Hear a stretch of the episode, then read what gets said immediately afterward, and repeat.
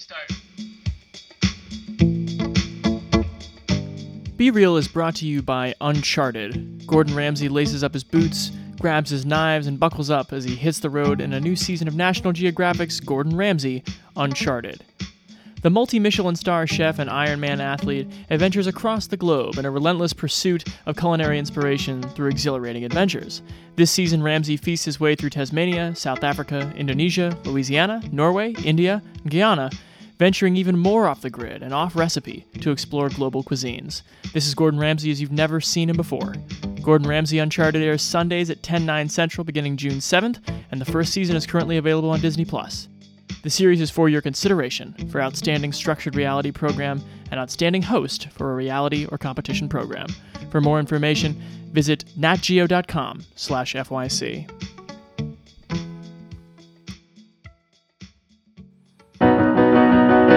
You can talk about film with a philosopher's zeal, or measure them all by box office appeal. But for once in your life, Be real.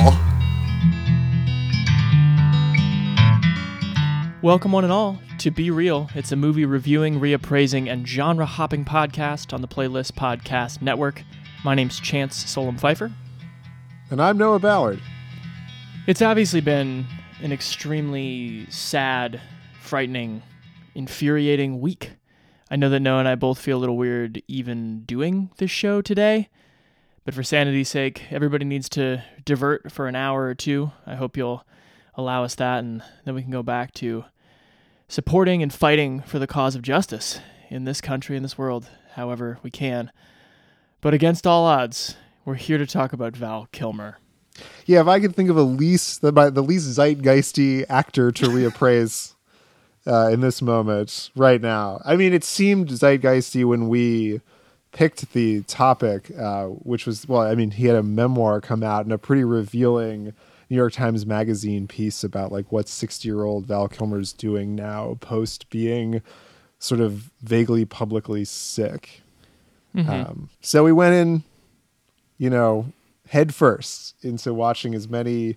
We basically bullied each other into watching as many Val Kilmer movies as we possibly could.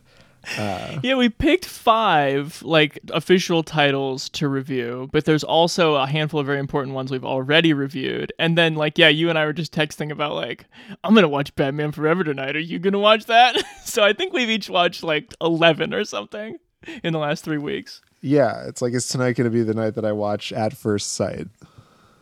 Was it? No, I never got to At First Sight, but it did get to Red Planet.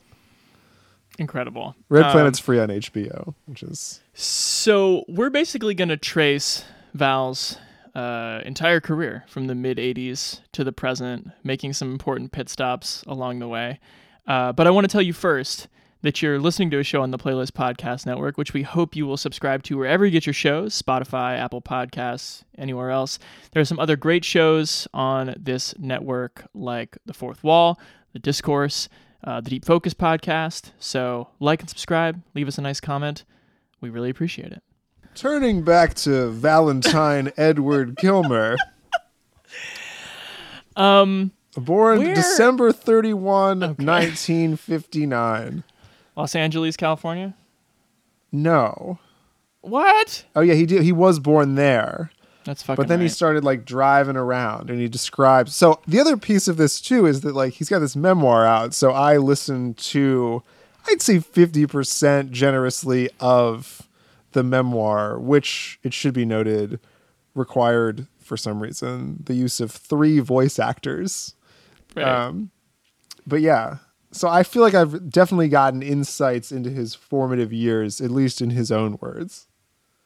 the man contains multitudes. Um, what can we say at the front? I mean, you uh, you know Val Kilmer audience from movies like Tombstone, Heat, Top Gun, The Doors, many of which we're going to talk about today. He went from being um, kind of 80s heartthrob to really interesting 90s character actor to I think sort of a a perpetually like interesting downslide, which we also want to unpack, like basically from the peak of his stardom downward. Um, So should we start at the beginning? let's start at the beginning. Uh, well, we can't start at the true beginning because we covered it already. We have covered Top Secret, um, which is a Zaz movie from 1984. Zaz Um, beating Zucker, Abrams, Zucker, the guys who brought you Airplane and the Naked Gun series. Indeed, you really like that. You like that movie a lot, I recall. That movie is incredible because it's in like the key of the Zaz creators, but it like doesn't quite know what genre it is, and it like almost Mm-hmm. goes into sort of like absurdist surrealism at some points, which Right. is just like kind of funny to watch. Uh, but yeah, I do really like that movie. Though I have to say that it's a weird start for Kilmer, almost playing like an Elvis type role. Sure, but he is. I think it is useful in a couple ways, in the sense of he's really like in on the spoof, and that's like something you'll see come up throughout his career. Like when there is comedy to be done, he is a very like thinky man. So he like really understands the tropes and he wants to subvert them and he's quite capable of that. But you when we did the top secret episode said the the thing about Val that I can't get out of my head is that for a leading man, he really doesn't he's not a charming actor. And that was the lens through which I watched all of these movies because I think it's a great point.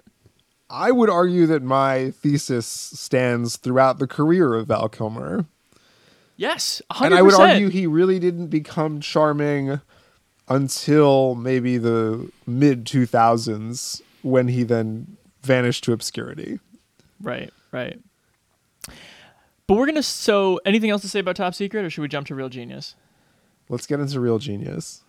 So, 85, Real Genius, his second movie. This is kind of actually a meteoric rise. The real quick, the 12 films that he makes from 84 to 95 are Top Secret, Real Genius, Top Gun, Willow, Kill Me Again, The Doors, Thunderheart, Real McCoy, Tombstone, True Romance, Batman Forever, and Heat. Like there are some. That's quite a batting average to just start on. It's just a it's a great resume too. There's not that many like overt bombs in there. No. Um, so Real Genius is a Martha Coolidge comedy from 1985. You would know her from making movies like Valley Girl and Rambling Rose. Val Kilmer plays a science prodigy who is now sort of like a rebelling ne'er-do-well at a like a private science institute run by 80s uh, smarmy villain William Atherton. and this new boy, Mitch Taylor, uh, like wins a science fair, and Atherton's like, "You're gonna be our youngest." Like, uh, How do you It- feel about your your father and your father and your mother being stuck in Nakatomi Plaza? you're gonna be our youngest amateur physicist yet, son. And so he goes to this ridiculous campus and meets Val Kilmer's Chris Knight, who's just like, this is all nonsense. Like, don't don't buy into this. And then they sort of help each other make this uh, incredible like laser technology that is somehow amplified by liquid nitrogen. There's some great kind of like um, you know, science fair nonsense in this movie Yeah. that me knowing nothing, I was all in on. It's funny too in the memoir he references this movie as a project that he almost got fired off of because he became so sort of uh, he wasn't communicating well with director Martha Coolidge so much so that he approached Brian Grazer and was just like this person doesn't know what funny is like the funny is what I'm doing not what she's telling me to do Oh no. So how much of that is true? But it's pretty obvious too that there maybe is some discord between how the camera's moving in this one and then what Val Kilmer is actually doing, which is it mm-hmm. kind of works to the effect of being funny, but it almost sort of looks like lo-fi. Like in some moments like especially when Mitch comes into the room he's sharing at the beginning and there's that like proto um drone like flying around the room and like but Right. Val Kilmer's also sort of flying around the room directing it. It's pretty funny. kind of a place is this? Hi. Would you be prepared if gravity reversed itself? I, well, I, The only thing I can't figure out is how to keep the change in my pockets. I've got it. Nudity. I was here for a second this morning. You didn't straighten up the place, did you? No. Good. Because all my filth is in alphabetical order. This, for example, was under H for toy. What is it? This, it's a penis stretcher. You want to try it? No. I'm kidding. It's yet another in a long series of diversions in an attempt to avoid responsibility. I uh, dropped off my luggage and now all my bags are emptied. You see, Mitch, I used to be you. And uh, lately I've been missing me, so I asked Hathaway if I could room with me again, and he said sure. So put all your stuff away in the bottom drawer there shirts, pants, shoes. I Had a little trouble with the sports jacket, so I threw it out. Duck! Nice reflexes. I'm Chris Knight. I think this is our first opportunity to bring up with the fact that part of what makes him so interesting is that uh, by all rights, including his own, he could be a very difficult person to work with. Um, I think he's s- always been, and like in every case, is a difficult person to work with.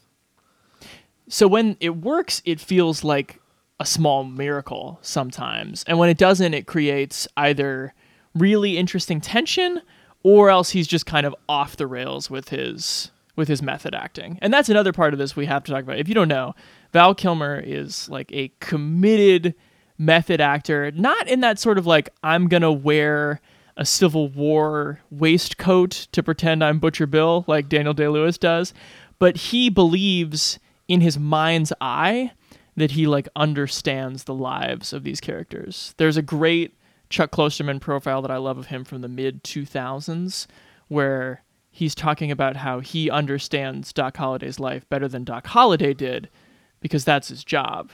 And Klosterman's like, "Wait, so you think that you know what it's like to kill someone as much as Doc Holliday did?" And Val says, "No, no, no, you misunderstand me. I know what it feels like more because it's my job to know."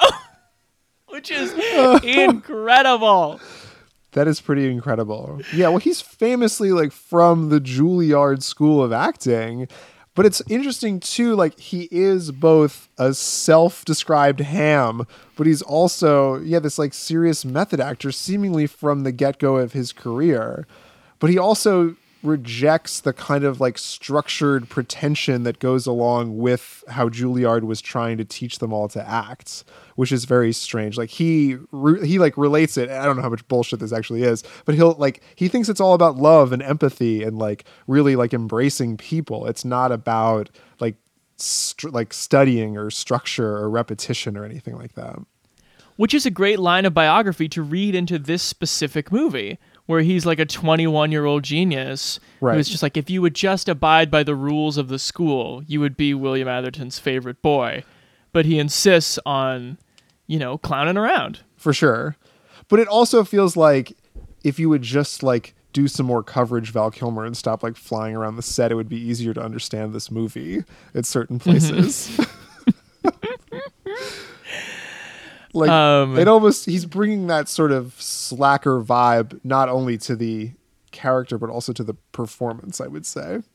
right that's true There's that Um, great scene with the ice that I think is the, one of the more intriguing set pieces that there are here, um, and they really sort of freeze the dormitory hallway yeah, they release some sort of gas that like goes from gas to solid immediately. Or no, yeah, it goes from solid to gas immediately, and it's like dry ice, and they're all skating on it and having a great time. And it's like a pretty long couple of takes, which is interesting. And then there's some like wink, wink, nudge, nudge. 1985 special effects and it sort of evaporates and but it looks good like the effect works it does and it allows like people like Val Kilmer to be like, you know, to do their thing, or the big fucking popcorn thing at the end in the house. incredible yeah It it lets Well, the- these characters like be in a bouncy house almost. for sure. He is really good at selling banter when the banter aggrandizes his character. Like when Martha Coolidge is like, okay, you're the star of this scene, and the whole point of this scene is your rebellion um, against the William Atherton character. He's great. And there is almost sort of like slightly toned down like Zazisms to this movie too, where um you know, Atherton's like, I'm only saying this because I care, but like, you've got to get it together. I'm going to kick you out of my school. And Kilmer goes, I'm only saying this because I care, but there are a lot of decaffeinated brands on the market that taste just as good as the real thing. And Atherton goes, I'm not kidding, Chris. And Chris goes, Neither am I. it's great. He has a loves lot to sell fun- some rebellious bullshit. there's a lot of fun lines in this movie like that. Uh, and I think it shows off that Val can do the acrobatics both physically and verbally, Totally. which is a cool trick. But you didn't, I guess I'm not getting the sense from you that you found this movie to be incoherent, whereas I, at moments, found this movie to be incoherent. Oh, um, well, I think it's so preposterous that like the incoherence, like didn't didn't matter to me that much. It it sort of felt like a joke on your private school, like Revenge of the Nerds Right. style movie. And in fact, one of the things I really liked about it, and I like this about most Martha Coolidge movies, is that how good-hearted it is is almost shocking to me because I'm expecting that these sort of like bullied, embittered people will, you know, turn predatory and terrible against each other. And the movie actually ends up being like a light comedic critique of the military-industrial complex that ends up with like the villain's greatest punishment being neck deep in popcorn. It's In very a house was- that he's like been remodeling.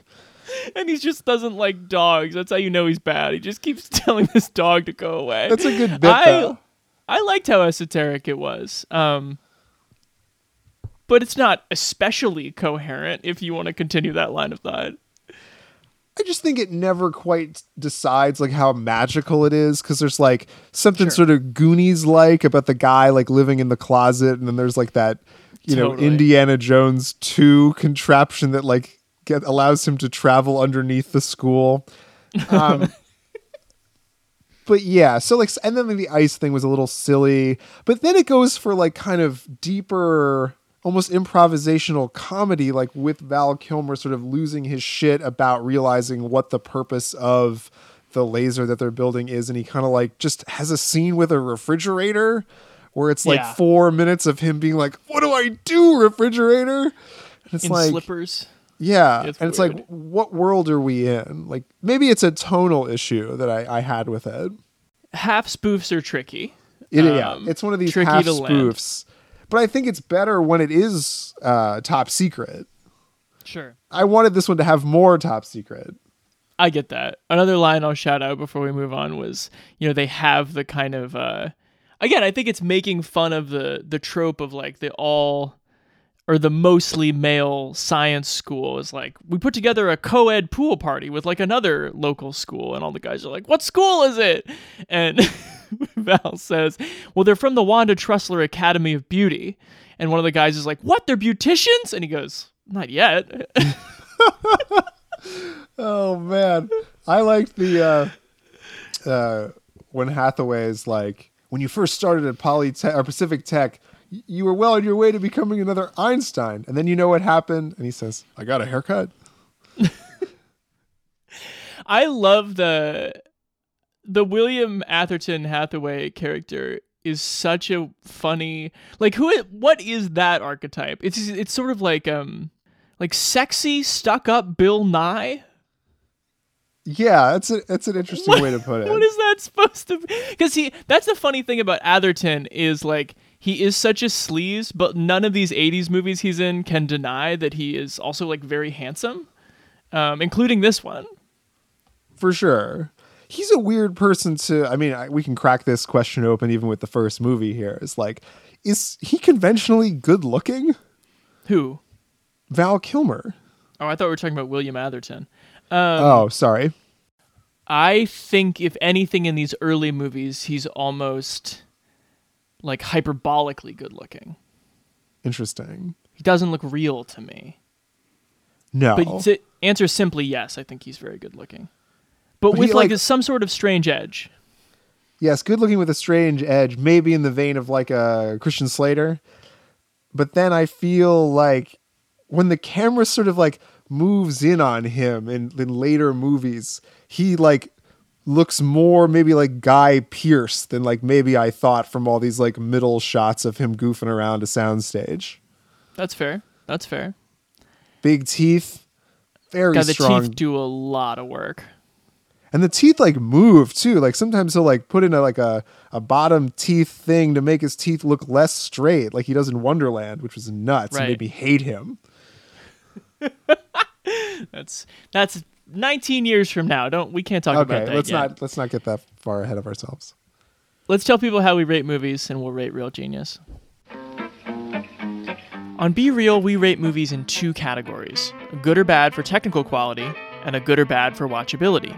So, what are the four possible ratings? I don't care! Good good movies are both well made and highly entertaining. The Fugitive, Parasite, Rear Window, or The Hunt for Red October. Once more, we play our dangerous game. Good bad movies are often impressive technically, but also tough sits. Historical melodramas like The Mission, horror movies too scary or gross to rewatch, or self serious musicals like Yentl. Papa, can you hear me?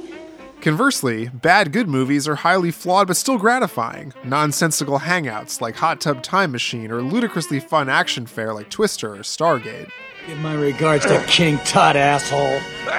Bad, bad movies are neither well made nor entertaining. Examples we've covered unfortunately include Garden State, Fifty Shades of Grey, and Attack of the Clones. I'm deeply sorry, Master. Got all that? Time for a rating. Flaws in tow, I think this is a good good. I found it very charming. I think it's a fascinating use of somebody who still feels like he's a little bit in the minor leagues of what he's going to do and is maybe um, over pondering what he should bring to a role like Chris Knight. Um, but I like this movie. Good, good. I feel like you could say that about any role of his. Like he's either in the minor leagues of what he's going to do, or maybe this is the best project he's ever done. Right. It's somewhere between those. Um, I think this one's a bad good. I think it's kind of stupid and it's a little bit predictable. Uh, and then, as we were talking about earlier, the tone doesn't quite line up. I think throughout the whole movie in like a coherent, good, good way. So bad good from me. You thought it was predictable that the house would fill with popcorn? Yeah, right. I think you know from the second he recoils at popcorn at the movie that that he's going to end up in some sort of popcorn climax. That there's going to be too much popcorn. At some point he was going to have to reckon with his That's- his phobia. Chekhov's Jiffy Pop, you're saying? I'll give it to you. Can we move on? Yep, here we go. Um, Top Gun, 1986. We did not do Top Gun for this because I think, as much as Val Kilmer looms very large in your perhaps sensual memories of this movie, he's only really in it uh, out of a cockpit for 12 minutes. Well, according to his memoir, "I'm Your Huckleberry," uh, available wherever books are sold, he his footage was overexposed in production, so he's only in it for the few scenes because his scenes got cut. Really? And some of the appearances in it, he had to do like pickups for it without the other cast there, and they edited in to make it look like he was there. That's crazy. Tony Scott, why? Yeah, he does not describe the Top Gun experience that favorably. I have to tell you, he describes getting the role as a disappointment. That's funny. Um, rewatching clips though to talk about it briefly, I Oh, think the so thing I the thing I admire most about Val is that he's trying to outshark Tom Cruise, and the list of people who've ever tried to do that is incredibly short because Tom Cruise doesn't let them. And the list of people who have successfully outsharked Tom Cruise at Tom Cruise's own game is one, and it's fucking Val Kilmer. His grin is bigger, his tan is tanner, he's more arrogant than Maverick. Um, it's a totally like unprecedented performance. And it goes down to that thing where like Cruise is like always kind of grinning at people where it's like, Tom, are you gonna like do something to that person's face? Like, what's your plan? Are you gonna do something? And Val literalizes that in that scene where he just bites. Yeah, he just snaps his gum at him. Incredible. Below the hard deck does not count. Hard deck my ass. We nailed that son of a bitch. You guys really are cowboys. What's your problem, Kazansky? You're everyone's problem. That's because every time you go up in the air, you're unsafe. I don't like you because you're dangerous. That's right. Nice, man. I am dangerous. This is a good example of what we can call competitive acting, which I find so funny. Oh my god. He's never met a stare down he didn't try to win. Absolutely, and it's it's never been truer. I mean, in some of these later performances too. Uh, like, but I think he's really good when he does have that person to literally snap at. Sometimes, like his best roles are against Robert Downey Jr. Uh, you know, against more famous people in Batman Forever. Noah, you calling Batman Forever a good movie? I don't know. We haven't watched it. Um, he he he definitely accepts a challenge from Michael Biehn in Tombstone and then shoots yeah, him that's through the, the, thing. forehead. Like, it, but Tombstone isn't about him. He's like in the posse. Mm-hmm. I think he's. But a lot of movies, I think, mistake whatever thing he has for like having the ability to to carry a movie or like an action movie, maybe such as our next movie, Willow. Mm-hmm. Uh, so this is 1988. This is uh, It's the year I was Ron- born. Oh my! This is Ron Howard on the come up. He's made six movies by this point: Night Shift, Splash, but he's never made a sprawling original fantasy epic with a story Sure. by George Lucas. So it's a real. Well, that's the thing. It's a lot of George Lucas and ILM, Industrial Light and Magic, doing all the effects. So, like, Yeah. this is from the team that is just coming off of Star Wars. just coming off of like the Ewok adventures that they. Oh, yeah, they're feeling like very on. squirrely. And it definitely, I mean, the Ewok team definitely did put together Willow. Like, they took the note of, like, this Star Wars movie feels like a children's film. And then they're like, maybe we should make a children's film. and put Warwick Davis at the center of it. and I mean the role of a lifetime in Willow, and it it, it borrows pretty heavily from uh, a text known as Lord of the Rings, but we don't have to talk Sure. about that too much. Um, so yeah, Warwick Davis plays a young farmer, the titular Willow, uh, who's chosen to undertake a perilous journey in order to protect a special baby from an evil queen. I gotta tell you right off the bat that the Jean Marsh Queen scenes scared me to death as a child and really scared me to death as a 31 year old. Really, I felt absolutely nothing toward them. Please oh tell my me. god. I, I just find them terrifying. Just like the sharp black edges on everything and like her Sure. crown and her face. It's like brought to life some of the scariest Disney like evil queens. And That- that is true. It's like uncanny almost. And uh, yeah, I mean, it's probably just scared me because it reminded me of being scared as a kid, but it definitely fucking scared me as a kid. Wow. Um, that's interesting. So, Kilmer pops up in this movie as a character named Madmartigan. One word Madmartigan. Mad Mardigan. I thought it's it was so funny that the only person in this movie that calls him Madmartigan is Warwick Davis, and everyone else says Madmartigan. he's a boastful, immured mercenary swordsman. Thank you, Wikipedia. wow. Why do we even do this fucking show? I'm not gonna top yeah, but we that. catch up to him Left for Dead in like this sort of like 1970s dance box that's been like fashioned to a tree. it's like something that hangs from the ceiling in Carlito's Way. Certainly, absolutely. Uh, but yeah, he's been locked in it and left for dead. And I guess the other guy in the competing balance of the thing, he's dead. So there's just like a, you think there's two bodies there. Turns out it's just Madmartigan taking a nap. And when Val Kilmer is awoken f- from a, you know, that kind of hibernation, he comes out swinging. He knows he hasn't been in the movie for 20 minutes and he wastes no time. in trying to choke out Willow, in trying to let you know like what a bastard he is, who might be willing to help if it would get him out of this cage.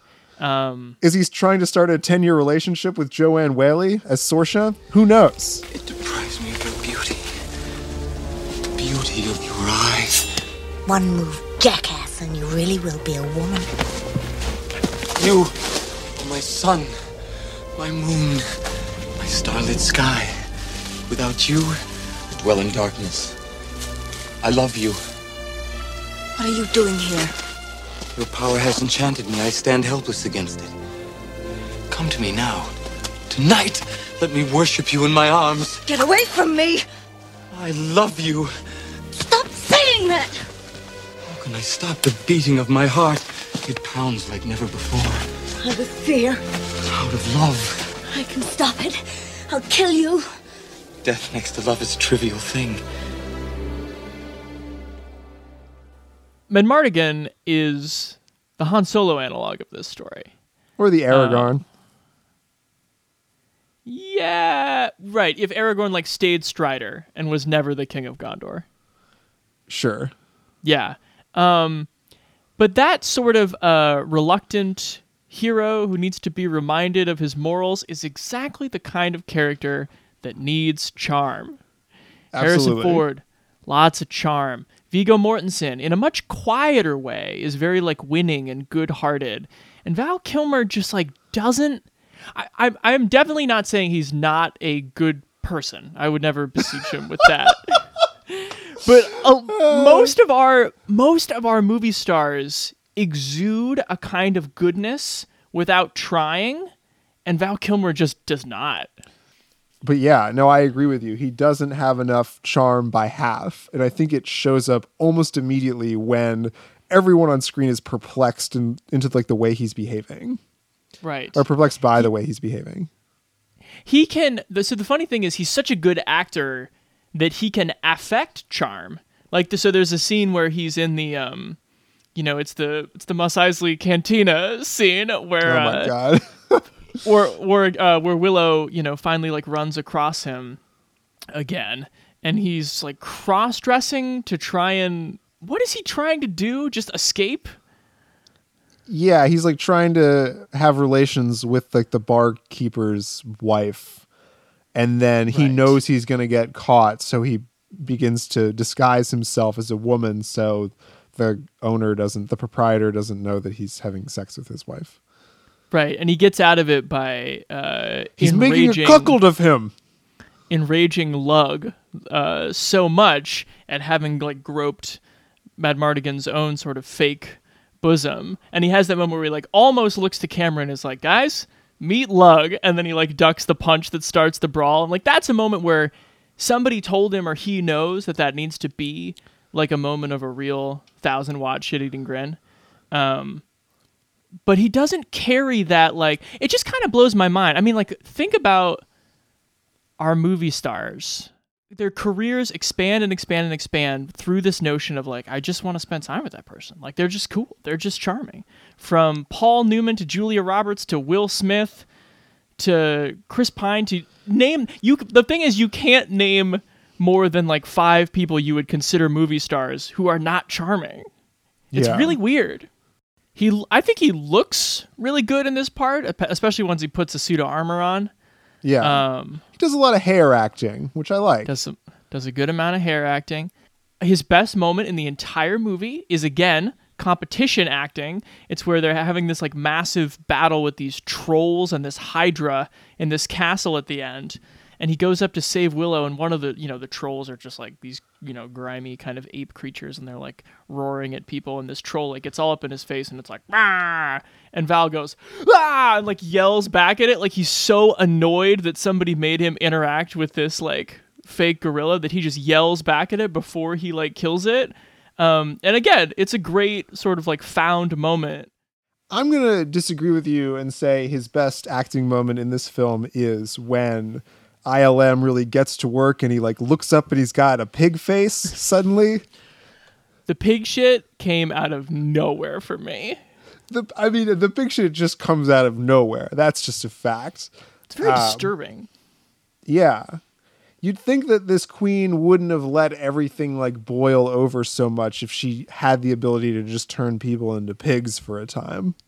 Yes. But yeah, there's this. Uh, I would say the biggest special effect of this movie is probably the the way these people turn from humans into pigs and then back again and without you know showing too much skin which is also a consideration for like a pg movie That's true. Yeah, you get some shots where like 50 people are mid pig transformation. How long Yeah. must that have taken? ah a pig's age Interesting. Let me say this. Do you think that what happens to the queen at the climax of the movie is George Lucas's uh like run up to the infinite power? He's still doing a bit. He knows it's unlimited. Um, that time I was trying to do it real. Unlimited? Unlimited power.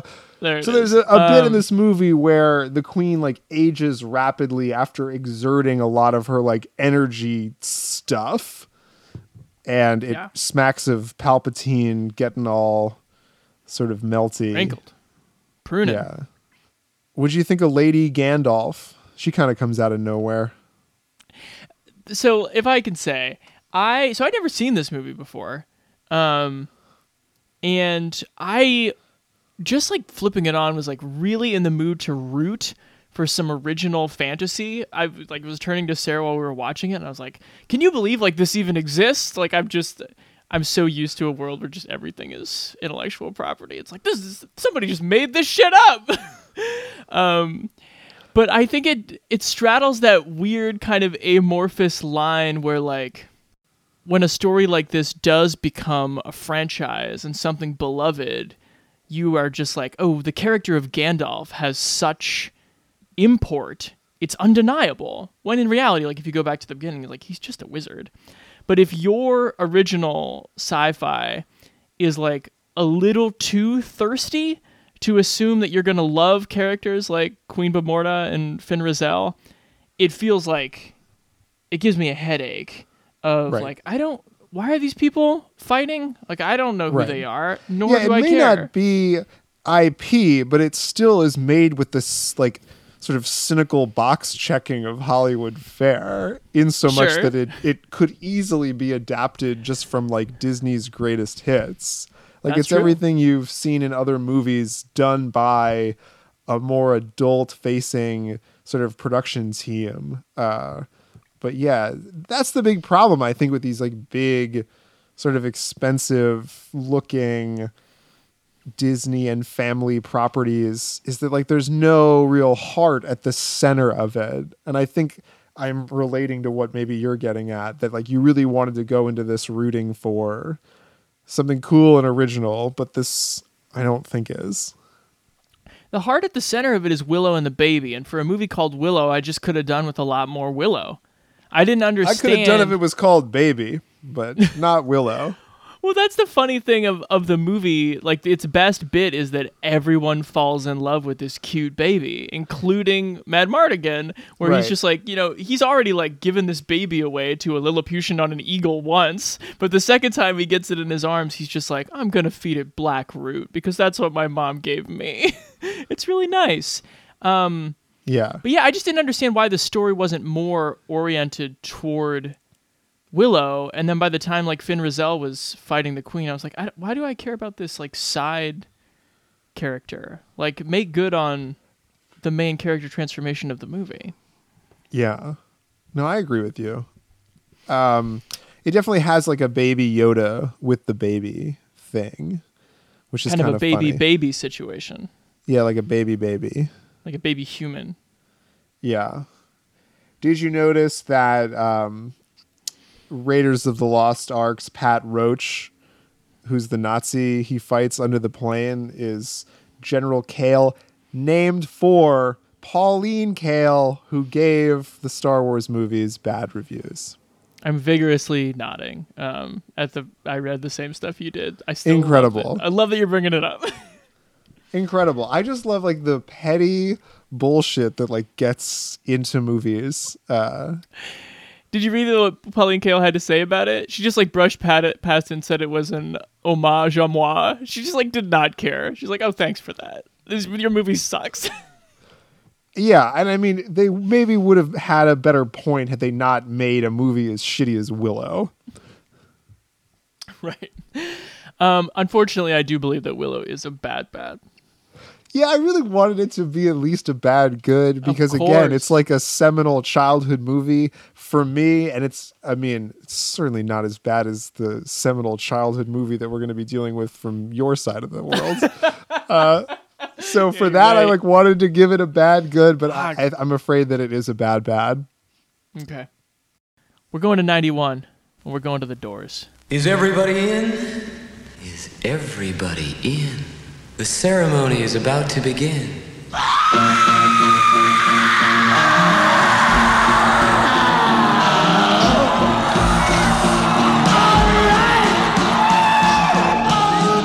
Krieger, guitar player. John Densmore, percussionist, 22 years old. Far out. Uh, Pamela Morrison, ornament.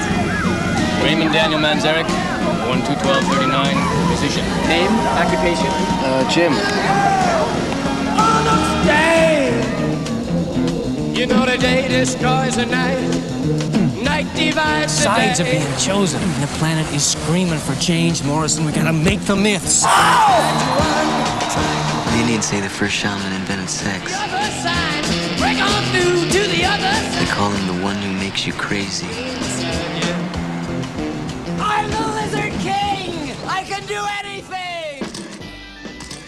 This is Oliver Stone coming off Platoon, coming off Born on the 4th of July before Natural Born Killers. This is a movie by an auteur director, yes, who who believes he can commit no cinematic crime. And I am was frankly intoxicated by the energy of of such a that he was giving off. But um, just like the yeah, ethos of a project like that. A hundred percent. Yeah, so it's the story of uh, Jim Morrison, famed frontman of uh, '60s. I'm gonna call him an organ band, an electric organ band of the Doors. A spoken word poetry collective, The Doors, and a bit of a provocateur. I would say that Jim Morrison. Absolutely. I think that's why Oliver Stone's so damn interested. incredible. I'm going to say at the top that I hate uh, 90% of the work of Oliver Stone and do not believe him to be a good director. Thoughts? I didn't even know that, and I was watching this movie, and I was like, Noah is gonna hate this so much. Be like somewhere in the um, hypnotic saga that was the acid trip of the end in the Mojave Desert, like into the performance at Whisky a Go Go. I was like, you know who doesn't have patience for this? Noah Ballard. And I waited until it was over, cleared up for my own Oliver Stone trip, and texted you, you're not gonna like this movie, and then you didn't.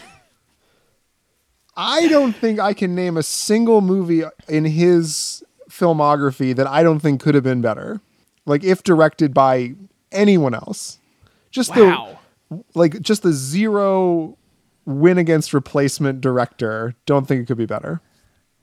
I don't agree with this, but go ahead. You don't even like like you don't like Platoon, you don't like JFK? I think Platoon is a, like a competent movie with maybe more politics than like filmmaking quality. I think all of mm-hmm. his movies are more politics than filmmaking quality. You know, I just don't have patience for maybe it's the transitions that he employs that I don't like. You know, whether it is the one you just described, whether it's Joseph Gordon Levitt becoming Edward Snowden mid interview as the camera goes around someone's head. Well, Snowden's I just- not good. I just don't have patience for like the way this movie is like it's going to be docu-realistic and then it's just like let's cast a bunch of people who can act as close to what they think these people did and let's loosely throw together like historical points and see what happens and that's just like not a thing that I love also because like the subject matter much like a lot of the subject matters he picks like Jim Morrison's a douchebag. Of course. Like just the way Alexander the Great was a douchebag. Sure. You know? Just the way everybody in Wall Street's a fucking douchebag. And if I may say, soon enough, Noah wept, for there were no Oliver Stone movies left to name. Um, I, Snowden's a douchebag too. I George W. Snow- Bush was a douchebag. this movie is much, much, much better than Snowden and W. I, I don't know, man. I think this is like bravura fucking filmmaking. Robert Richardson is your DP here. um, who basically made a career working with Stone, Tarantino, and Scorsese.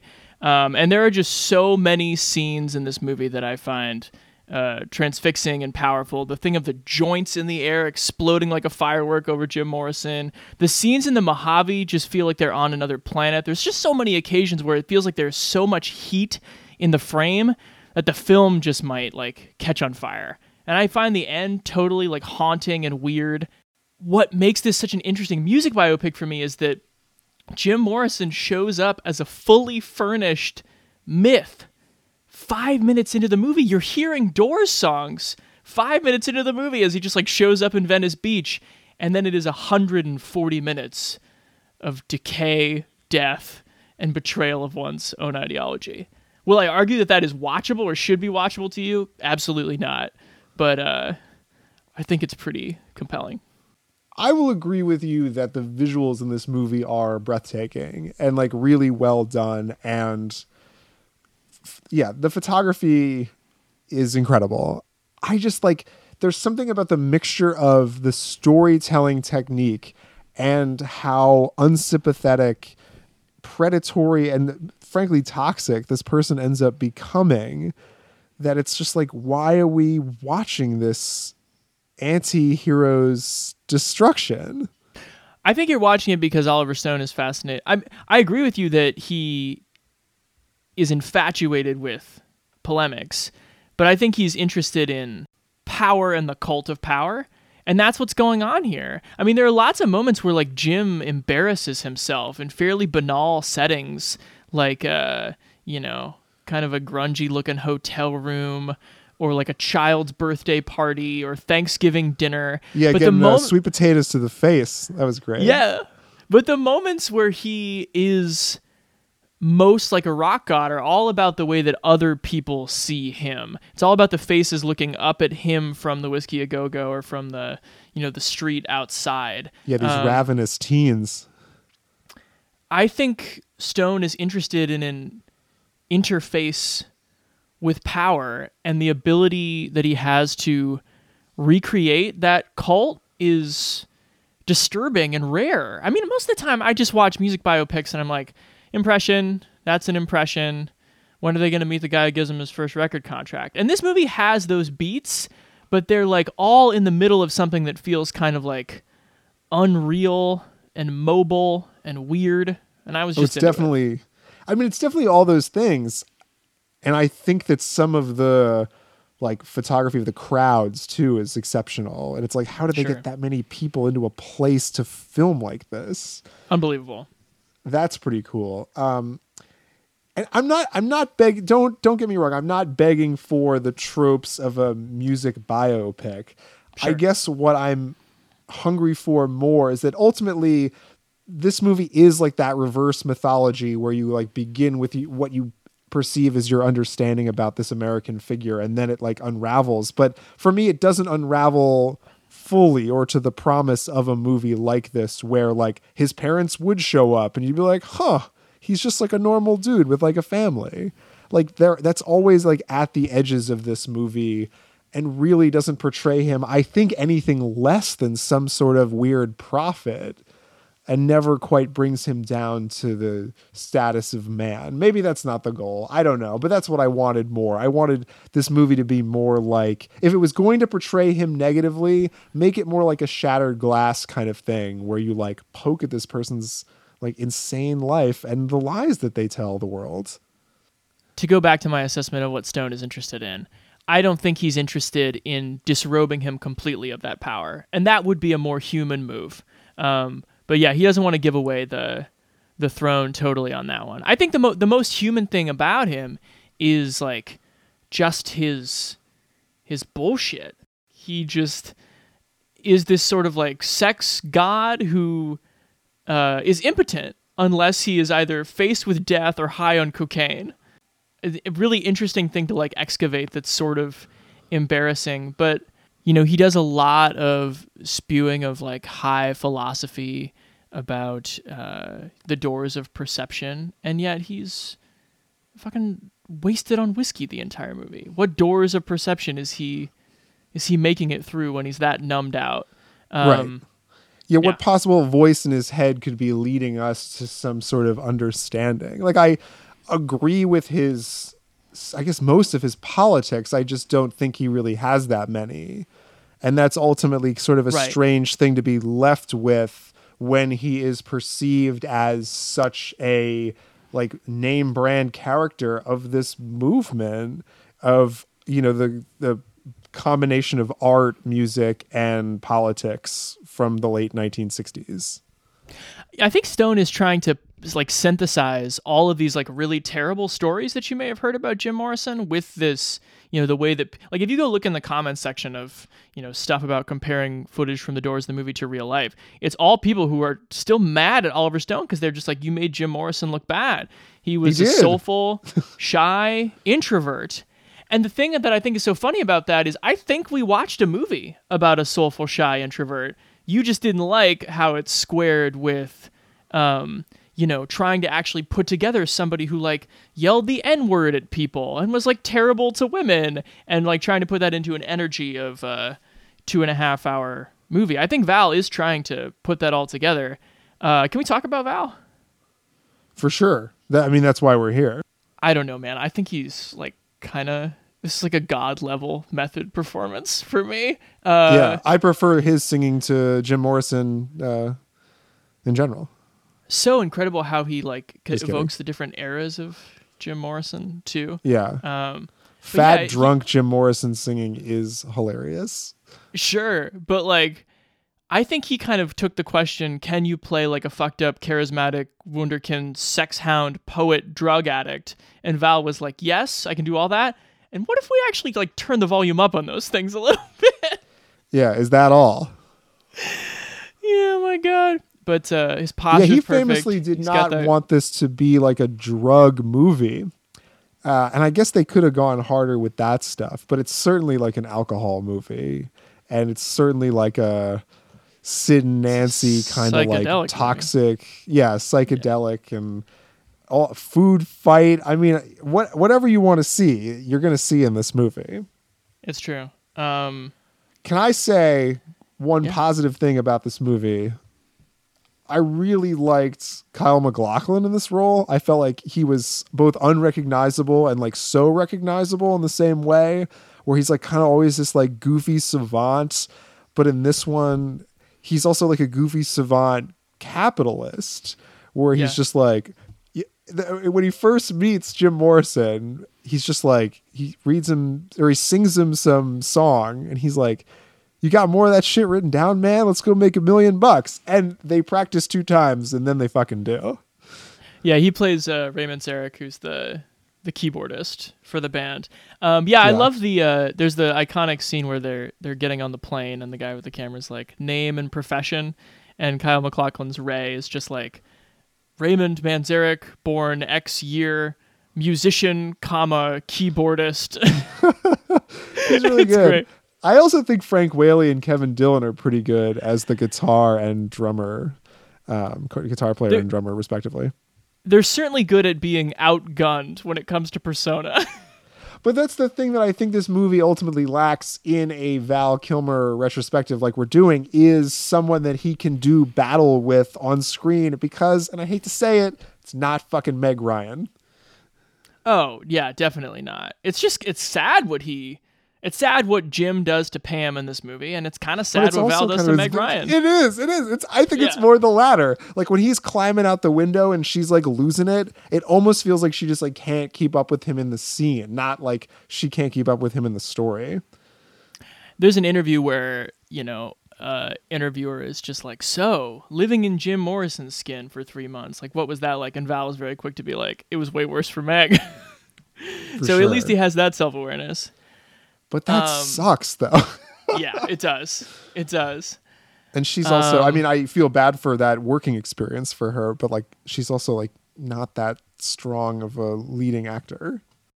no matter how important and prestigious a Val Kilmer character is, he is really good at portraying like weakness and airheadedness. And I love that he always has that like California 14 year old in his back pocket at the Thanksgiving scene where uh, Pam like looks at the Kathleen Quinlan character who's like a rock journalist and a Wiccan and who's been like doing these sort of like blood Making him drink his own sacrifice- blood, yeah. blood sacrifice marathon fucks with Jim Morrison. And Pam goes, Jim, you actually put your dick in this woman? And Jim goes, Well, sometimes, yeah. I like the I like that even if it does not bring him back to a human two feet on the ground level, it has no qualms about being like this is a weak, weak man. But isn't this just like drunk Chris Knight at like the end of being a celebrity for 10 years? Yes. I don't think I can answer anything but yes to that. Yeah. Does the movie really ever like answer this? Why like the weird sort of like uh, Native American undertones at his like great moments of like being fucked up? I think that's something that Jim Morrison believed or self-fashioned. I wanted to ask you though, because Val says he's part Cherokee, right? Yeah. Is that in the he- memoir? that is very a very little bit in the memoir. I don't think he's like it feels like more like an Elizabeth Warren kind of connection to Like a one eighth, one sixteenth kind of thing. something in there. Yeah, he spends very little time on it, but does like speak of a spiritual connection. But maybe not enough to warrant like Right. scene after scene of being haunted by Well, a Navajo that- shaman. Sure. I mean, the movie before this, um, Thunderheart, is like all about like a white passing police detective who then goes into a reservation to solve a, cl- a crime, and he has hmm. Native American lineage. So he has played that up historically. Yeah, it- it's here again too, but I don't think that Jim Morrison like had any. Like the movie posits that because he Oh saw yeah, he's just lying. yeah. And I wonder if it isn't like both a little appropriative by Jim and then also by Oliver to like give this movie like a spiritual lining that it otherwise doesn't quite earn. I I can't disagree with that. I mean, as even as, as I've defended it, like the Oliver Stoneisms like venture into indulgent trash like more than a few times. Like the the thing at the end where he just like shows the newsreel of like the 60s is completely unearned. Like, yeah, we get it. The 60s were tumultuous. So is now. Um Mhm. and I also did not appreciate the way the movie portrayed incredible late 60s singer-songwriter Nico as sort of this like just like I don't know. Bimbo. That was yeah, that sucked. Bimbo's the word.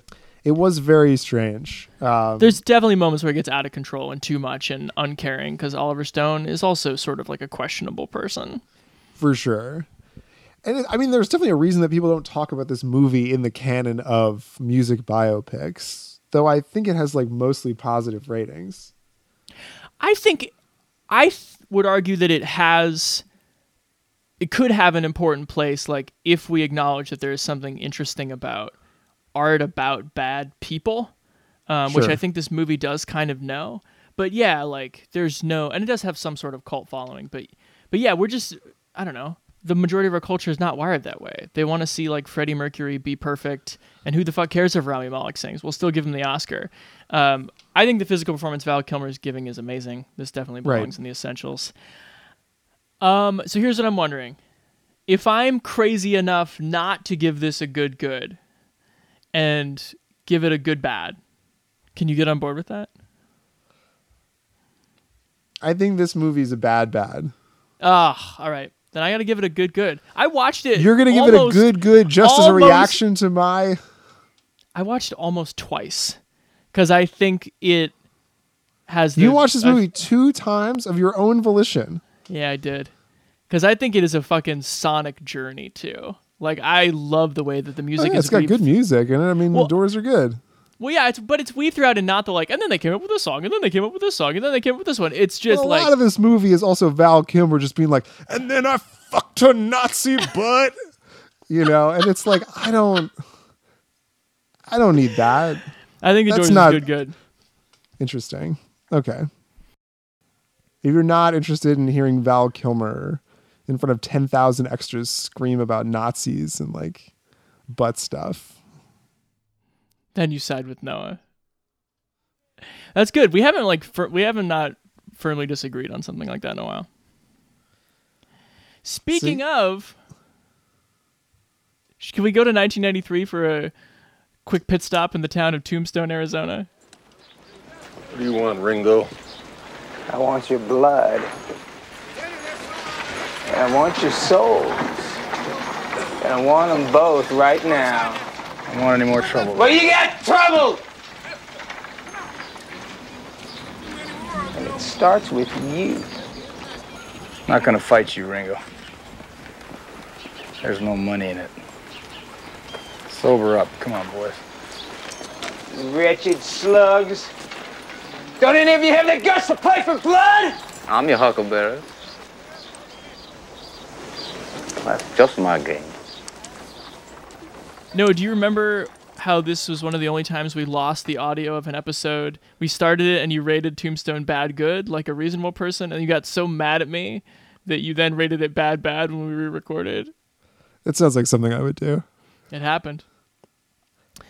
What's your take on Kilmer and Tombstone? Before I, Oh, he's Gosh. great. I think he was the the only entertaining part of it is the performances. Uh, somewhere between Kurt Russell and Val Kilmer, you get this sort of crazed madness that fuels the movie in a forward moving way. Uh, but yeah, I mean, it's not like a great movie by any by any means.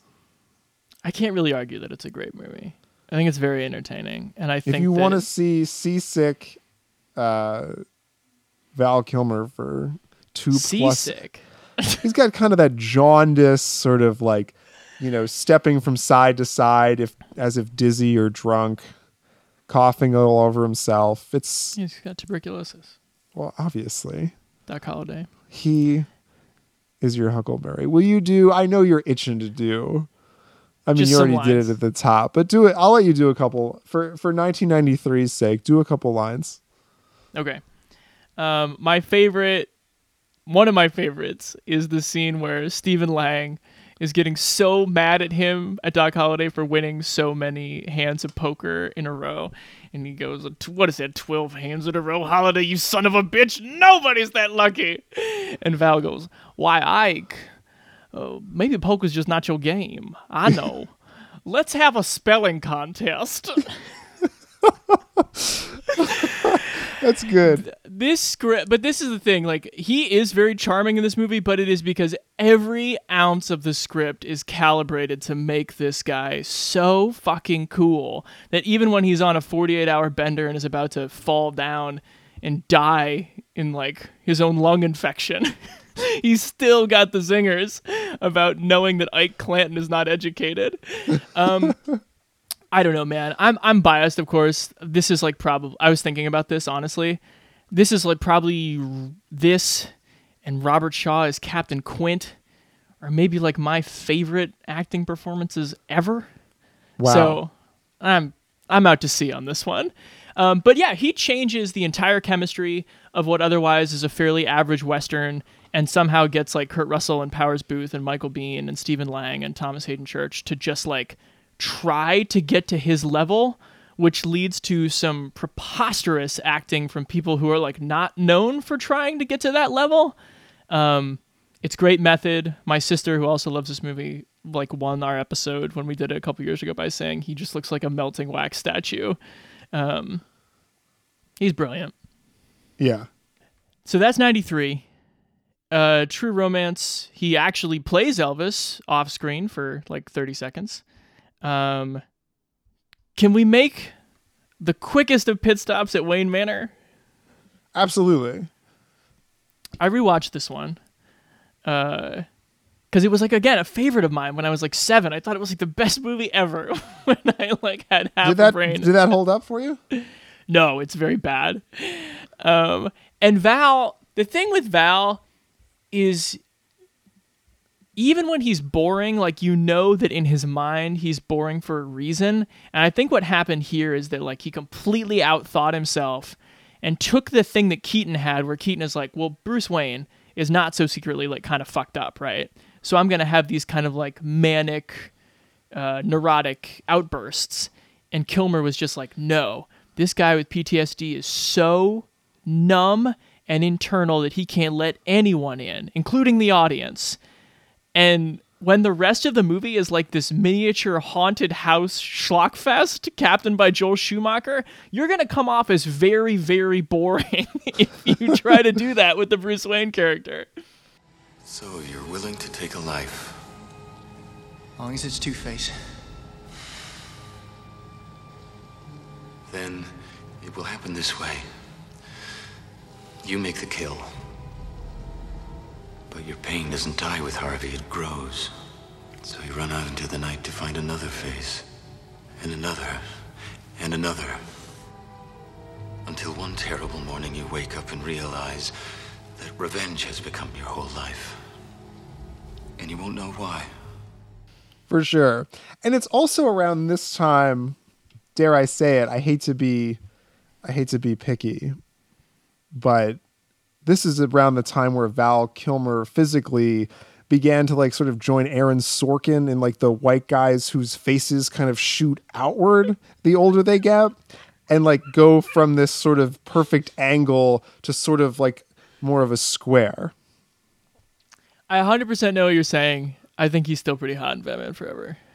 Oh yeah, no, I I'm not saying he's hit you know full on, you know early But yeah, like late Iceman's 40s, early face is 50s a triangle. for sure. And And, he's he's starting to show his age, I would say. Here, it's all the cigarette smoking, and the drinking, and the partying too hard, and dating Cher. It's Mhm. all, it's all going out. The other weird thing about this movie, last thing I'll say about it, is that Nicole Kidman, who is maybe the most attractive person to ever have appeared in film in this movie, her she plays this preposterous psychologist named Chase Meridian. You remember this? I do. But she wants to fuck Batman, not Bruce Wayne. And Right. so like all of her scenes with Bruce Wayne, she's just like, I'm not that interested. And you as the audience are like, yeah, we're not that interested either. And it, it makes for like a real stiff, dull presence at the center of this movie. Same year as Heat, a movie we discussed very recently. That's unbelievable to me that like a time existed where the Joel Schumacher Batman Forever came out the same year as one of the best crime movies ever made. It's uh the ni- mid '90s are really something. Um, so we talked about this on our Pacino episode like a month ago. Did not discuss Kilmer very much. What? How do you feel about him in this movie? I think Heat is where he like figures out something sort of bizarre where he like doesn't need to speak. He can just sort of like be in the world. And I think it it may not suit him for any other role, but it sort of shows his return to like this boyish I don't give a fuck type attitude that maybe he brought to his earlier roles uh, that made him famous that parenthetically a lot of I feel like male actors sort of turn to as their careers are, you know, maybe going over that first roller coaster hill. Um, But yeah, so he gives a very staid but very scary performance and like doesn't have that many lines and like I don't think I can remember him really saying that much. But you know Totally. he's in the movie and you can like remember his face from it. I'm 100% on board with this assessment. I think he is like a great ornament in this movie and a really good like manifestation of someone who I think the frightening part is that he is the Chris character is not keeping up with this philosophy that Neil McCauley or Robert De Niro is laying down of like when the heat is around the corner, you got to be able to give up all attachments and leave. And we know this is Chris's fatal flaw. But the fact that he's not like over explaining, the fact that he just like is listening and not doing it is somehow much darker in a Michael Mann kind of way. Right. And also Michael Mann never really finds him with the camera. Michael Mann, unlike uh, so many of these other directors, is is like this is not Val Kilmer's movie. I'll I'll I'll give you a close up with a ponytail, but I'm not gonna give him like ten scenes where he steals it. I don't know what you're doing. Remember Jimmy McElwain on the yard used to say, you want to be making moves on the street, have no attachments, allow nothing to be in your life that you cannot walk out on in 30 seconds flat if you spot the heat around the corner. Remember that?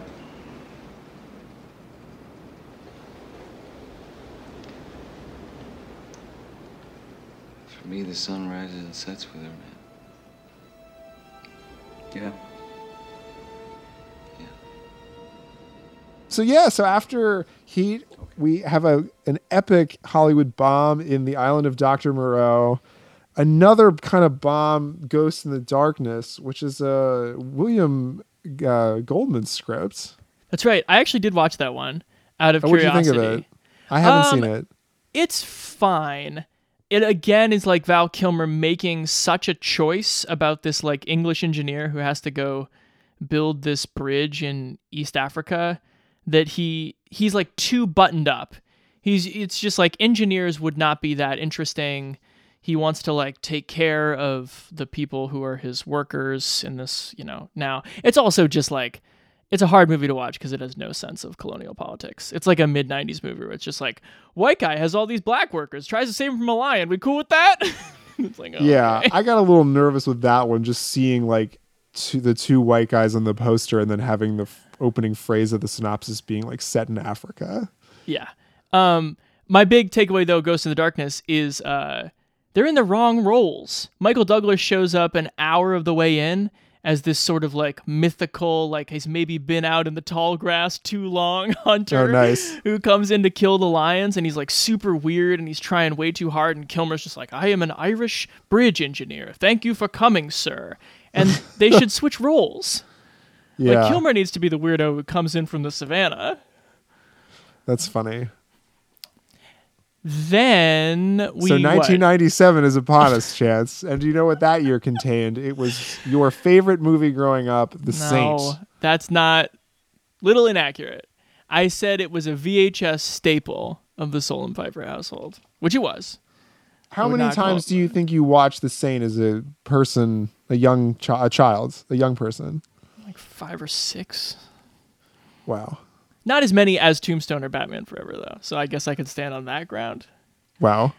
We picked the Saint because of my personal attachment to it, but also because it is like uh It's them trying to do the Bourne Identity with Val Kilmer. it's just also just a blatant, blatant, blatant attempt to capitalize on his movie stardom and acting chops by letting him play this like master of disguise who is like a, a thief falling in love in Moscow and London and you know jet setting around and it just feels like such an industry move on this downslide that it is like a such an interesting failure of like, yep, it didn't work here, and I'm sorry to say this, it's never going to work. The big problem with a movie like The Saint is that if you don't believe Val Kilmer in a costume in the first scene where he's in a costume, you're really not going to like every other scene. If you don't find his Australian accent in the first five minutes to be credible, You're going to be no more compelled by his German dandy accent. yeah, his evocation of Goethe is not gonna do it. not gonna do it for you. A man without a name can never be identified. We've got a handful of false identities used on visas, passports. My name is Bruno Houtenfaust. I am Ivan Ivanovich. I'm Tony. Tony St. Hubbins. A man who doesn't exist can never be caught. I've been chasing him for nearly two years. He eluded a hit squad this morning in Holland Park. A man who doesn't love can never truly be alive. This woman has discovered something that will revolutionize the world. It's a formula for creating energy. You will steal it for me. How did you do that? Magic. When we master this technology, then we dictate terms to the West. Give it up! You got no place to go! I escaped. I always escape. So, so the Saint is Simon Templar, the Saint, Val Kilmer, uh, is a thief for hire whose latest job to steal the secret process for cold fusion puts him at odds with a traitor bent on toppling the Russian government as well as the woman who holds the secret. I would maybe tweak that phrase, IMDb, uh, to say as well as the scientist who holds that secret. Therein lies one of the main problems with this movie. Therein lies, because it, really is. She is not playing a scientist. She, unfortunately, Elizabeth Shue, um, doesn't have a lot to do in this movie. Or maybe she Well, has she- a ton to do. It's unclear. In the words of uh, Doc Holliday, unfortunately, she has not yet begun to defile herself. oh Um, man. because she's supposed to be like a Marie Curie, like pioneering. Yeah, level like top of her generation uh, in level of contribution to society uh, scientist.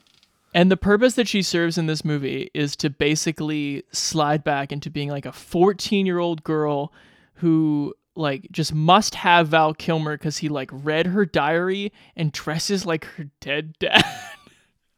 Yeah. Well, yeah, it is very strange the just how brief the transition is from her as like spunky leading scientist who's like going to school a whole room full of people who were gathered in some sort of science forum to talk about whether cold fusion's a real thing. And then two scenes later, yeah, she's just like virginal woman who is willing to give up this career she's clearly worked years and years for to talk to this Dutch guy. I am so shocked to hear you say that he was Dutch. Did you actually figure out what nationality that character was supposed to be? You don't think it's Dutch? You don't think that wig is says doesn't say Dutch to you? Oh, it said it said Europe, but I couldn't narrow it down more than that. It's like the guy that you're afraid your sister's going to meet on her trip to Amsterdam kind of thing. Sure. Yeah. Like the It's like long that- sort of flowing brown wig and like the sort of somewhere between like I don't know formal pants and like pantaloons and like he's kind of wearing like the puffy shirt from Seinfeld at one point and she just loves it. He's sort of this yeah, this uh, Scandinavian pirate. Yeah, I was gonna say uh, Jim Morrison by way of a Renaissance fair. It is funny seeing him do Jim Morrison after seen, having seen The Saint because it's a very weird. It's almost like asking him to play a lot of his previous roles. Yeah. Um, but the weirdest thing at the heart of this movie is that he doesn't have like Simon. He's always like doing a bit for the most part. Right. And like it's all too easy to be like, and that's the point of the movie, man. It's like there is no Simon. But like this is not a movie that's remotely prepared to make that sort of like deep navel gazy thematic read work. It's just a big problem that there is no authentic character here. And so it becomes at one point, for fuck's sake, he has like this Mrs. Doubtfire disguise where he's like cleaning a Kremlin office. And uh we were howling and unfortunately there is no line delivered in that scene where he is playing a buxom maid. From philip noyce who is a you know league average to mediocre like 90s action director i think like patriot games and clear and present danger are fine. I think bone collector's pretty bad. Um, this like exists on a spectrum and like a period of time where yeah these sorts of action movies were like obsessed with a certain like russian eastern thing and it like that was just sort of generally the villain sort of starting in the yeah the mid 90s and ending with i would say something like triple x or like behind enemy lines or something Sure. But Yeah, the this so- is very much the- in that like weird like icky eastern bloc thing Totally. The crumbling of the Soviet bloc into these like sort of odd little fiefdoms. And like who's going to get who's to get a loose nuke basically? Who is gonna get a loose nuke? It's my Um, little loose nuke. You don't know what I got? But we did know. Um so I guess the most interesting part of this like all well, I guess what I was trying to say is even compared to like a Tom Clancy adaptation, this movie doesn't make any sense. Like if you try to follow what should just be like a basic action movie plot, it feels like you're reading uh, like Le Carre backward or something. It it it's not like fun in just even a basic action movie mechanic way. No. The only thing that is coherent is its problematic gender roles. So this leads me into like why the hell did we watch this and like why did you and I have a watch party with my sister Grace? and why were you allowed to watch this as a child? Is I, I think don't- the more troubling question. Did you confront your mom about this? I did. She was super into Val Kilmer. That's why Tombstone, Batman Forever, and The Saint were all key VHSs of my childhood. Um, And when I told her I was disappointed in it, she was like so hurt. But her so her argument is that he was first of all, she liked was a big fan of the Roger Moore TV show. And as always, if you are invested in previous source material, you're definitely going to be more invested in the movie. I get it. I had no context for that. But her argument was that this was sort of like a better uh more respectful James Bond. I guess because of like the intensity that the saint shows to Dr. Emma Russell, like the wooing, the wooing process, um, which I think actually just re- reveals more interesting things about my mom's politics than the saints, which is like she much prefers a sort of like borderline, over the borderline, just like a really creepy pursuit of a female character by a male character than somebody who like treats another character as disposable for sex. But that's where she was coming from. I think if anything, she's she's just confirmed that if presented the opportunity, she would have left your family and her like life's work to run off with Val Kilmer.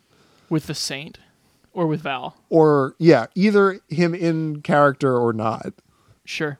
Uh because Val Kilmer kind of like is the saint. It's like almost a perfect look at his like is there a Val Kilmer underneath all these bizarre roles? You're right.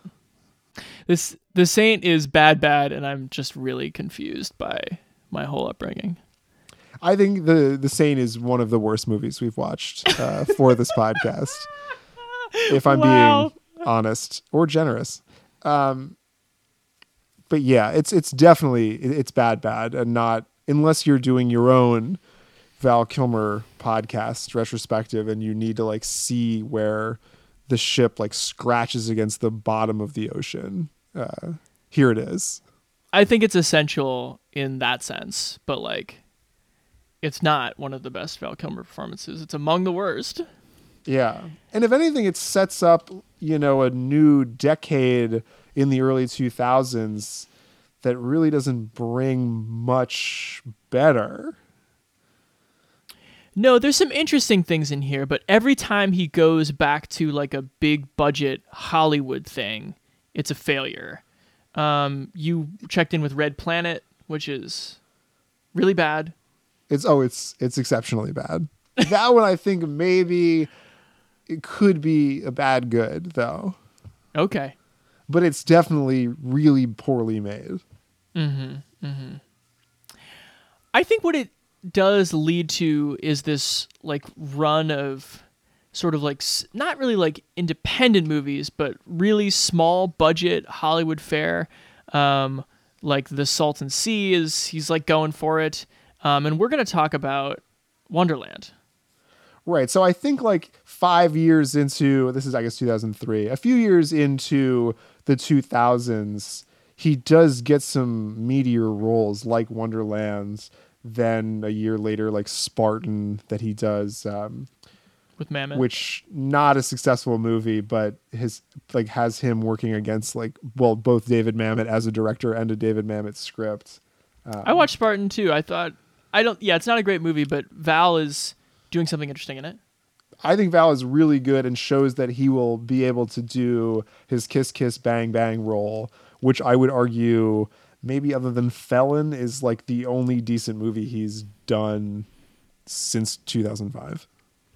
So, do we want to talk about Kiss Kiss Bang Bang real quick? We've d- reviewed it previously on a our Shane Black episode, um, but it probably is the one back here that if we hadn't done it already, we would have to hit. Um, what do you think of his performance as Gay Perry?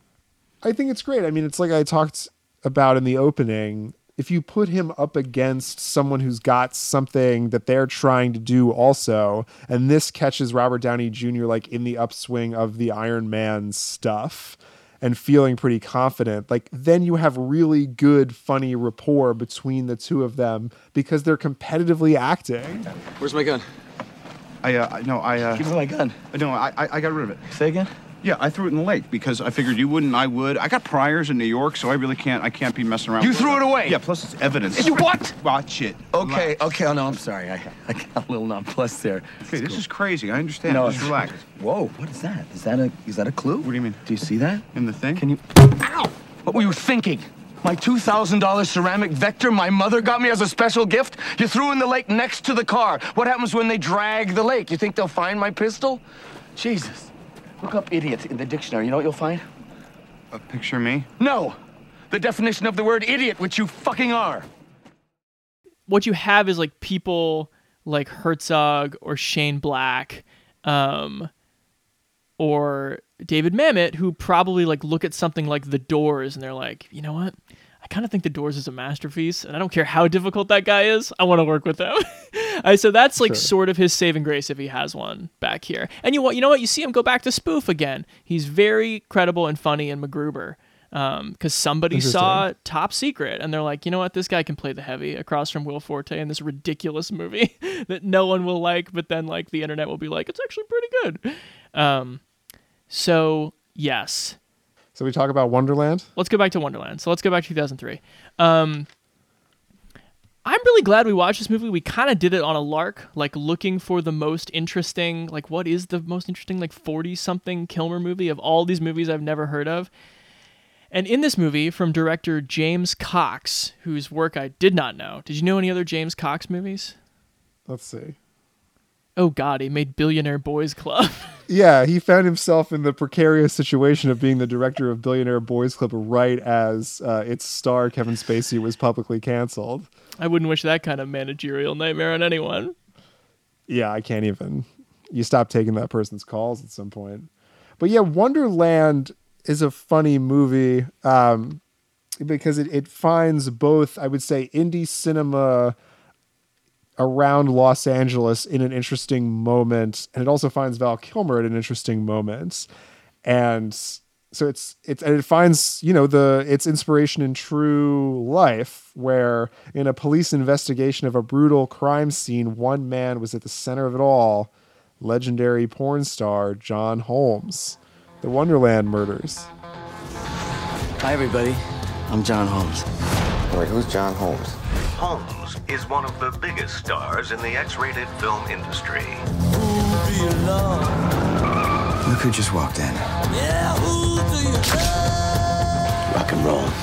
It's the best party I've ever been to. In the summer of 1981, the Hollywood Hills was the place to be. Life is just too good. The party couldn't get any hotter. LA in the summer, anything can happen. The nights couldn't get any longer. The money or the guns in two days. And he couldn't get any bigger. You want to see it? Yeah. Sure, John. I'm his girl. What happened, Joan? I had to, Sharon. I had no choice. The Southland is in shock today over a series of brutal killings that occurred here on Wonderland Avenue early today. I know. so yeah you have val kilmer as the as john holmes he's both dating dawn schiller played by kate bosworth and he's also married to uh, sharon holmes played by phoebe um, Lisa Kudrow. Lisa Kudrow. And then it's it's a it's a who's who of uh, cameos that lead us through. I think I summed it up almost perfectly with uh, who's who of the early two thousands doing Boogie Nights by way of Usual Suspects. Sure, or Rashomon, yeah. Um, right at the top of the movie, it's just like John Holmes was like legendary, and this is what happens like after you're not legendary. And I really admire the fact that the movie never gives up on that time orientation. I thought the thing that I was gonna hate about this movie that it would be like Val Kilmer like grinning his ass off of this guy who just like has a legendarily large penis and is like still sort of like skating by on this weird subcultural celebrity. And it is not. He is so sad and strange. And you're like just in fact instead of like being blinded by like a false glimmer, you're like looking, you're searching the movie over for like, can this guy muster the charisma to get away with anything here? And where and how?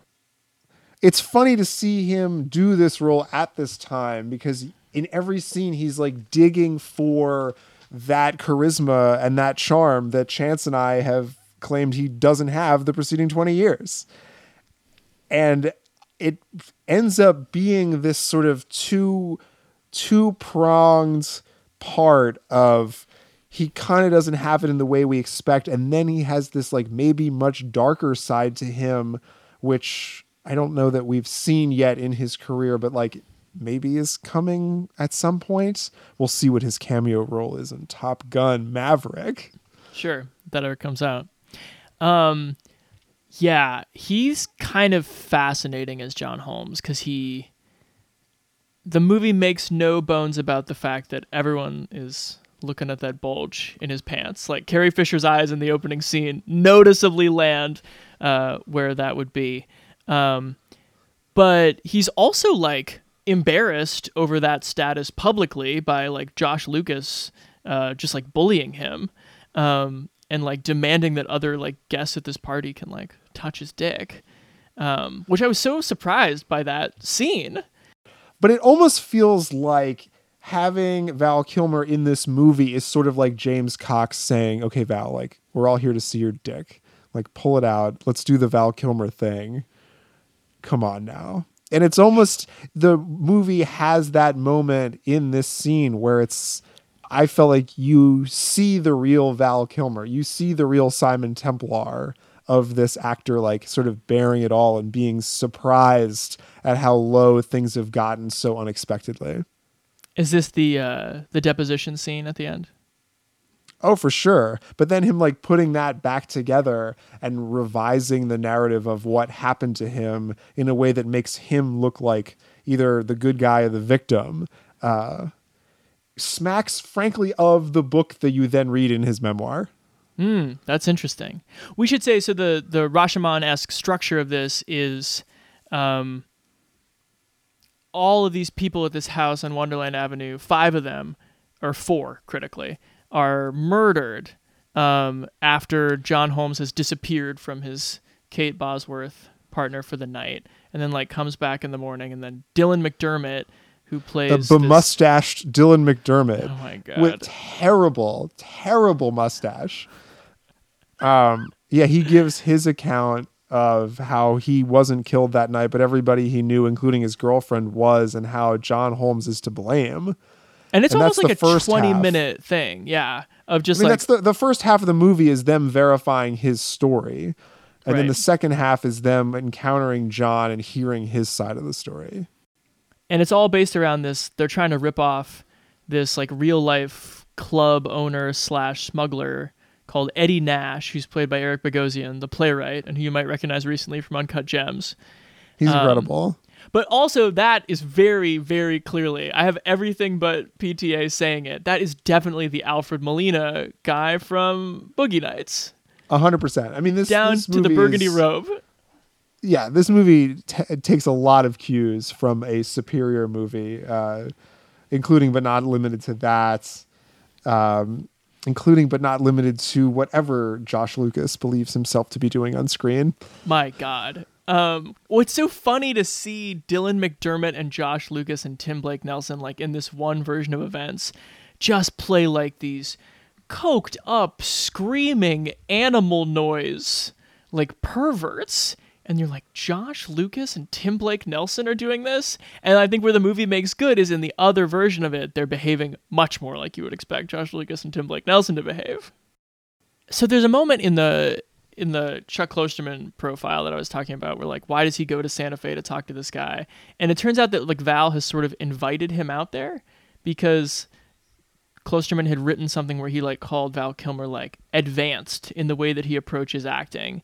And he one of his key examples was like there's a scene in this movie where like he sits down and he's like waiting to be invited to do coke in a way that Klosterman was like, that's you couldn't write that. Nobody would naturally think like to behave that way. And he it's just Holmes like sitting in a chair back like this dog like waiting for a treat, like the best trained terrier waiting for a treat. And then somebody's like, John, get your stick your fucking nose in here. What are you waiting for? And he's just like, thanks. Um, and it's it's little ticks like that that are fascinating. When he dr- brings that there's something really disturbing and real about him bringing the six pack of Budweiser back to the hotel after the murders. Like most movies and most actors would just be like, yeah, you stumble in there and you're all suspicious. But he stopped to get fucking Budweiser and he also stops to drink it like he's really thirsty before he passes out for 48 hours. It's really weird observation of human behavior. I love the scene where he's giving his deposition to the administrative police officer they've brought in. And you can tell that like he's ready to do it. He's just not ready to do it there and didn't expect to do it like in the hotel room. And he's like, Right. okay, but like, can we go for a drive? Or like, you, you got any Coke on you? Or like, it's like, I'll do it. I just like need to do something else like while I'm doing it. And he's, I mean, fumbling with a cigarette and like getting up and sitting down. It's like a really interesting scene of him just like not being able to contain himself. And you can feel that. And I, again, I don't know how you would write that, but it's, it's there. And contrasting with this police officer who knows they're not leaving this fucking room uh, is very powerful. That's true. Uh, yeah, I think that's the line where he like has the gall to ask the cop like, "Do you have any coke?" And the cop's like, "No." and he's like, "Well, how about a cup of coffee and 10,000 fucking cigarettes then?" Right. And then he really does smoke approximately that many. I can't imagine how many he smoked during that take or during the takes that they did of that. Ted Levine plays the investigating detective in this movie. Which Is Obviously. just a sentence that I love. I'll watch any movie where Ted Levine plays the chief investigator. The script to this movie is funny because like it does a lot of lazy things like has Franky G and Ted Levine in the car and being like, You don't know who Eddie Nash is? Well, buckle up because I about have a monologue about his history over the past 25 years that I'm about to deliver. And then we get into the scene where they have Dylan McDermott at the police station giving his account of the murders. And Eddie Nash's name comes up, and Ted Levine basically goes, No, no, no. I already gave a monologue about this two scenes ago. We don't need to reiterate who this guy is. The audience Yeah. is done with this. And I thought that was so like self-aware, but also like not not doing the lazy screenwriting thing. I like this movie for the most part. I was frankly surprised by it. I think it has this sort of while it falls short of that kind of like pit of your stomach we'll never know true crime ending that makes a movie like Zodiac probably the best single example of something like this. Um, I think it it does land on that truth of like there's no there is no real real story when you're dealing with people like this. Like there's a moment in the dylan mcdermott story where he's just like yeah john was saying we should rob eddie nash. I figured it was just junk talk which i thought was both a great useful idiom and also like there's this whole movie is kind of just junk talk. Like it's all so compromised. Even when the cops sit down and drink whiskey and like tell their levine's like that's all bullshit. Here's what i think happened. It's just like yeah you guys are drunk cops with your own biases. Like we're not gonna get the truth here. Exactly. That's what I thought was so funny in this movie. Having the scene, yes, of like these guys doing their quote unquote job while like drinking heavily and Right. not like batting an eye that like this is part of their process. Yes, showing that the biases and you know uh, sort of conflicted and corrupted ideas are shaping a narrative here that in history like did not come out clean. Right. And the movie's very aware, maybe too aware of like the like this movie at some points is too much of a, a tweet that starts with like let that sink in Yeah. kind of thing. like especially in its reliance on title cards for both the beginning and the end. Right. So but I think there's a lot of good hang here. I mean, it's not great Boogie Nights level hang. but it's it's hang that like I think shows Val Kilmer being able to do something interesting.